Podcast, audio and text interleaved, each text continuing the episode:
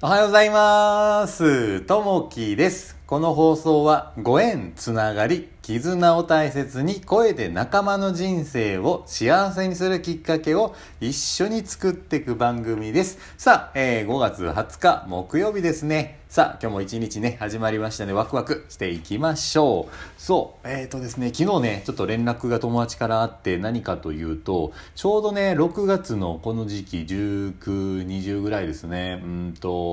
宮崎の方でトライアスロンがね、ある予定だったんですよ。で、これ何かというと、去年もね、初参加でトライアスロン出ようかなと思って、福岡の方である予定やったんですけど、それがね、ちょっとやっぱりコロナの影響でなくなってしまって、で、今年も福岡はね、トライアスロンこうなくなってるんですけど、宮崎の方では、開催される予定やったんですね。で、よしと思った。まあ、1ヶ月だということでね、こうウェットスーツ買ったりとかですね、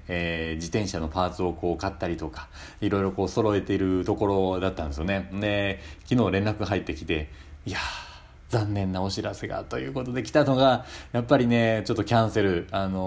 催されないことになってしまったっていうのがね、ちょっと連絡来てしまって、ね、いやー、これはと思いながらね、せっかくここに向けてと思ってね、やっぱりね、この思いってやっぱりね、みんなこうトライする人も同じ気持ちなんやろなと思いながらね、いやー、開催されないのかと思うんでね、せっかくね、ちょっとね、準備万端で行こうかなと思ってたんですけど、なかなかね、思いよりはこういかないというところがあります。なので、またね、ちょっと1年後、さらに1年後ね、トライアスロンの初参加をこうしたいなというふうに思っております。さあ、切り替えてね、こう、行きたいなと思ってます。さあ、今日のね、お話に関しては、自分の体を大切にしましょうというところですね。健康な体づくりですね、在宅ワークから運動不足になり体重が増えた人が多いようです。日常の活動により基礎代謝や運動によって消費するカロリー量が食事で摂取するカロリー量を下回れば体重は増加傾向になります。だからといって体重を減らすために無理なダイエットをすれば体に支障をきたしてしまいます。また心臓を動かしたり呼吸をしたり体温を保つなど生命を維持するために消費されるエネルギーである基礎代謝は加齢により、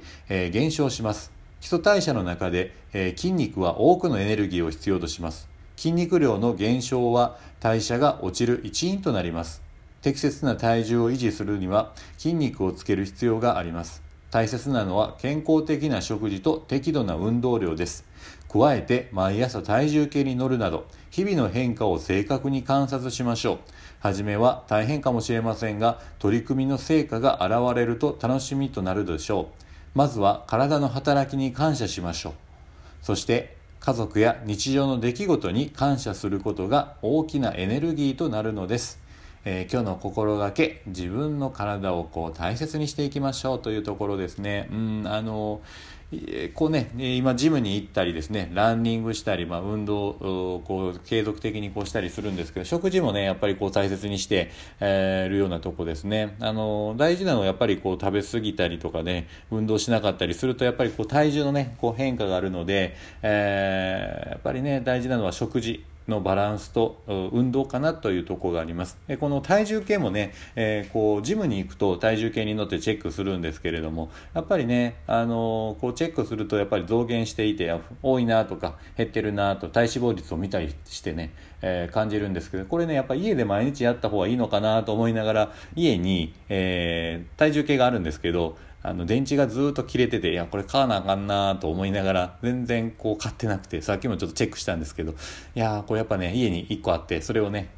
毎朝チェックしたりとかすると、やっぱりね、自分のモチベーションも変わってくるんじゃないかな。体自身もね、大切にして、より、うまくね、こう体を、大切にできるんじゃないかなと思いながら、よし、電池を買おうかなというふうにこう決めていけたらなと思います。さあ、今日のお話は、こう自分の体を大切にしましょうというところなので、日々ね、やっぱ体を少しずつ動かして、いいものを食事をして、そこから感謝をね、感じながら一日一日大切にしていけたらなというふうに思います。さあ、今日の一言ですね。苦しいから逃げるのではない。逃げるから苦しくなるのだ。ウィリアム・ジェームズさんの言葉ですね、やっぱりねこう運動でもそうなんですけどちょっとね、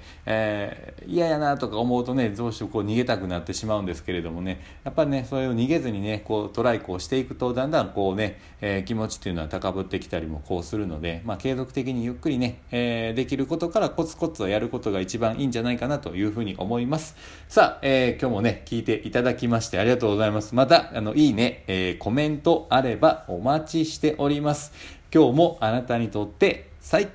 高の一日になりますように。じゃあね、またね、バイバイ。